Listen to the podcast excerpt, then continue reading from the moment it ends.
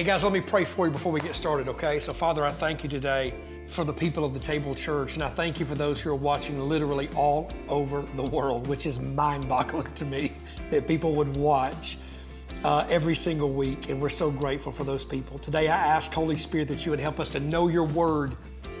As your word says in Ephesians, that you would give us a spirit of revelation, a spirit of wisdom, to do that through the word of God so that we can walk it out in power. In Jesus' name, Amen. I hope you guys are doing well. Welcome to week two of Reset. If you did not get to watch last week's message, it was called uh, Resetting Our Focus, fixing our eyes on Jesus, the author and the finisher of our faith. And today we're going to talk about resetting community. Why is this important? Well, we're going to get right into the Word of God today, okay? Because if we want to know the model, if we want to know how, if we want to know why, we go to the Word of God, okay? Uh, let's go to Acts chapter 2, and this is actually the fulfillment of Pentecost, people being filled with the Holy Ghost, and God moving powerfully in the church. And then Peter gets up and preaches the message of all messages, okay? Now, the message in itself is pretty long, so I'm not going to read all that, but I do want you to take time to read Acts chapter 2, starting in verse 37, and then go all the way down, and we're going to land on verse 30, um, verse 42. So go straight to verse 42 with me, okay? Verse 42. And they, who is they? The people that were converted, the people who were saved, and the disciples, the followers of Jesus. And they devoted themselves to the apostles' teaching and the fellowship to the breaking of bread and the prayers, and awe came upon every soul. Man, guys, can you imagine what it would be like if awe returned to the church? Awe and wonder would return to the body of Christ where we look at Jesus with wonderment and go, kind of like what the disciples would say, What sort of man is this that even the wind and the seas obey him?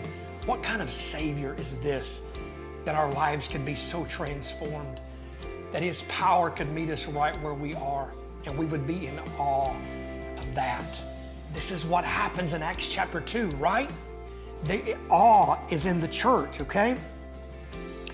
And it says, And all who believe were together, and they had all things common. I'm sorry, I don't want to skip verse 43. Let's go back to that. And awe came upon every soul and many wonders and signs were being done through the apostles. Can I tell you something? I think the reason we don't have signs and wonders in America the way we see in other parts of the world is because we have lost the awe factor. Verse 44 And all who believed were together and had all things common. And they were selling their possessions and belongings and distributed the proceeds to all as any had need. And day by day, attending the temple together and breaking bread in their homes. They received their food and with glad, generous hearts, praising God and having favor with all the people. And the Lord added to their number day by day those who were being saved. Now, what was happening here? Well, in Acts chapter 2, verse 37, it opens up after Paul, excuse me, after Peter gets through preaching this huge message. I mean, he calls it all out. This Jesus whom you've crucified, right? He preaches the birth, the life, the death, the resurrection, and the second coming of Jesus to the point the Bible says people were cut in their hearts, cut to their heart by the message he was preaching. And here's what verse 37 says Now, when they had heard this, they were cut to the heart. What did they hear? Again, they heard the gospel. They heard the gospel. What did they do with the gospel? What did they do with what they heard? They met house to house, breaking bread, and God multiplied the church. Pastor, you said they also met in temple. Yes, once a week, but they met house to house daily. So let me say it like this sitting at the table, no pun intended, was more important than sitting at the temple. Oh, I hope you got it. Sitting around the table was more important, or at least just as important, as attending temple. See, we have this church complex in the United States that says if we can't have Sunday morning gathering, we're not the church. No, the reason you have Sunday morning gathering is because the church exists. And how does the church exist?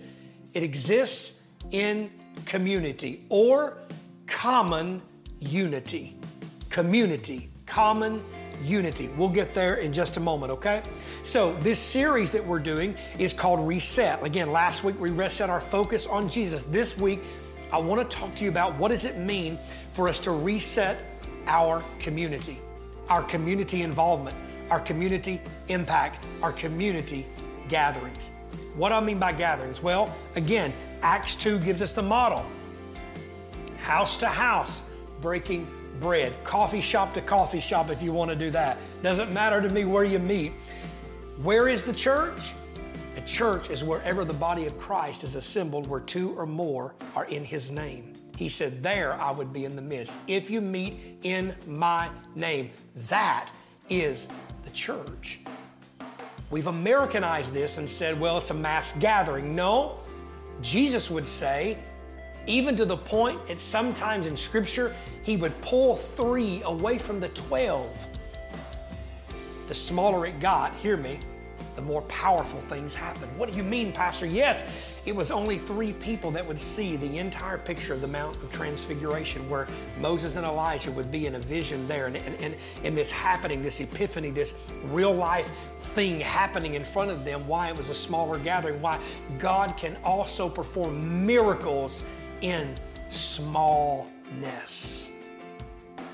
I hope you got that. So today I want to focus on resetting this community because after COVID hit, before COVID hit, we had community groups working really powerfully, meeting, doing what community groups do. When COVID hit, man, things kind of went slowly but surely people started tapering off out of fear. But now we find that people are still wanting to meet. How do we know this? Well, we, we took a survey. Many of you filled out that survey. We were blown away by the amount of people who took the survey. I mean, like blown away. And it was pretty much synonymous. We want to meet in homes and we want to have gatherings. We can do both. So what I'm asking you to do is to think about how can we reset community. We're going to talk about that in just a few moments, okay? Let me go over a few things here, okay? So how do we reset community at the table church. So let me tell you, what began in community will be sustained by community.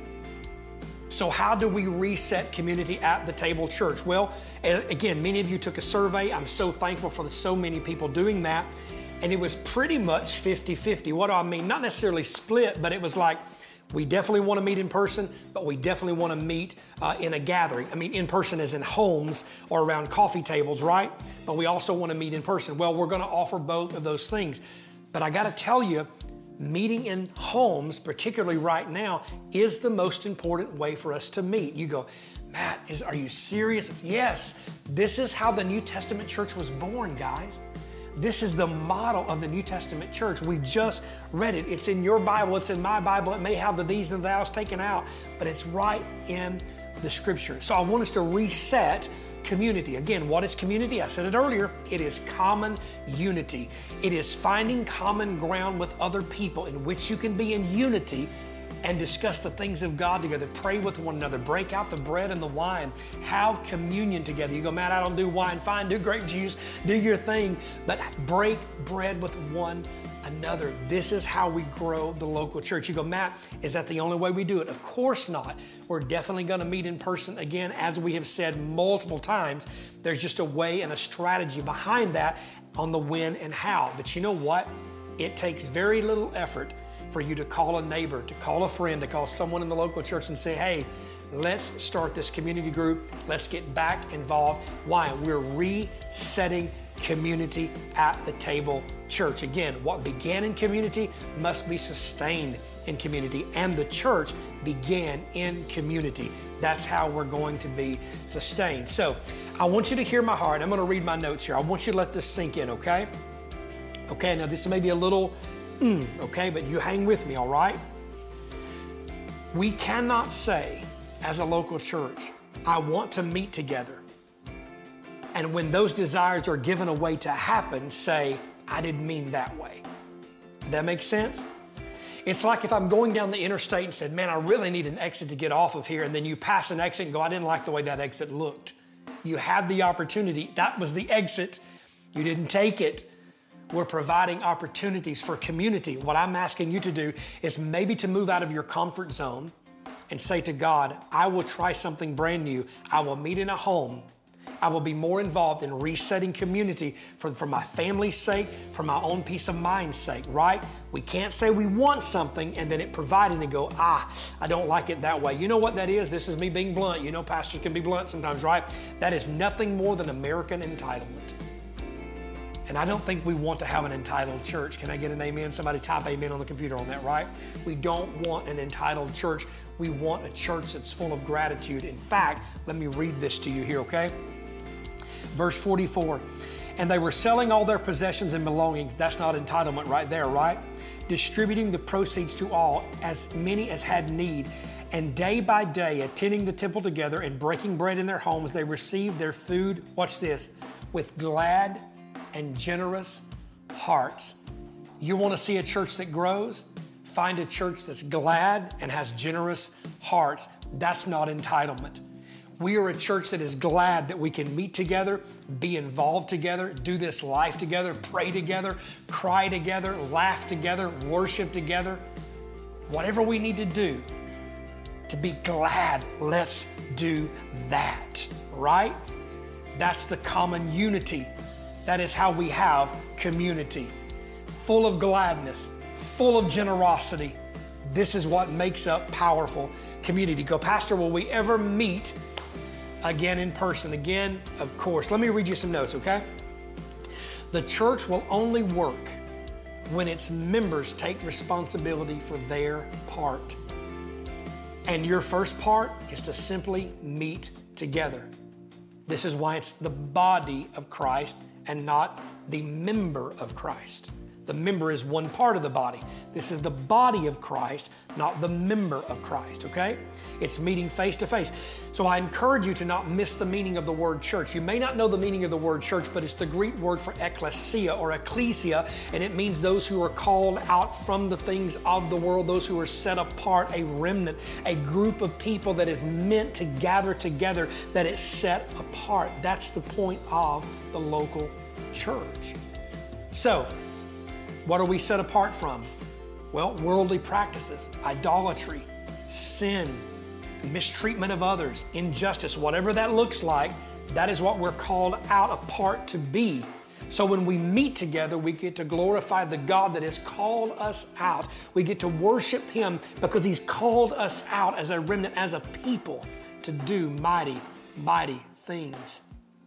Now, this can be done in homes, not just in rows. What do you mean rows? Rows of chairs. This can be done in homes, not just in rows. Will we ever get in rows again? Of course. So I want to tell you about something we're doing about rows, and that is a thing called Backyard Revival, August the 30th. That's not too far from here, right?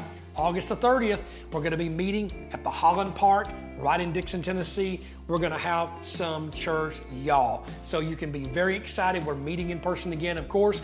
We'll be following CDC guidelines and social distancing. And as of right now, masks are not required in the city limits of Dickson.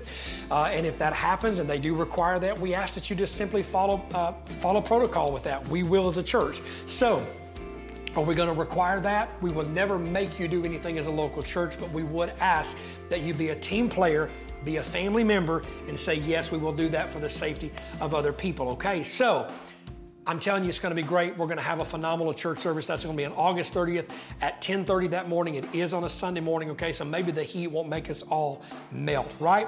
So a few things about the backyard revival: we will have hand sanitation stations there. Uh, we will have masks available for those who want to wear a mask. Again, not necessarily required, but we will have that available. And again, we will practice social distancing. We'll also have a first-time welcome tent. Why? Because we, we totally expect you to invite people to be a part of the Backyard Revival, where we're just going to have church and do this together as a one corporate body. So we'll have place there for people that we can meet that are first time guests, okay? We just posted all this stuff on socials. Uh, let me make sure that I get everything right here. Yes, so we're going to post all this on socials and uh, we'll have a link so you can RSVP to let us know you're going to be showing up. You can also screenshot uh, stories from the Table Church um, Instagram page and the Facebook page so you can share that on your stories as well, okay? So today I want to ask you something very important, right? How serious are you about community? Is it talk or is this something you really want to do? Because it's something I'm passionate about. It's something I really want to do. And I know Meredith and Jacob, our group's pastors, they're very passionate about this. We want to help build community in a pandemic. We can do that, but we cannot do it without you. So, how serious are you about resetting your focus around community? And honestly, we'll find that out over the next few weeks, right? We will find this out by your participation, by your willingness, by your saying, hey, I'm in, let's go, right? So, we're excited about this. Uh, I believe you're going to be motivated. We're going to see God move mountains in Dickson, Tennessee, and do some amazing things through the Table Church. I cannot wait to see what that looks like, and I'm very hopeful about our future. Please be in prayer for us as we move forward and uh, looking for a building and some other things that we are working through right now at the church.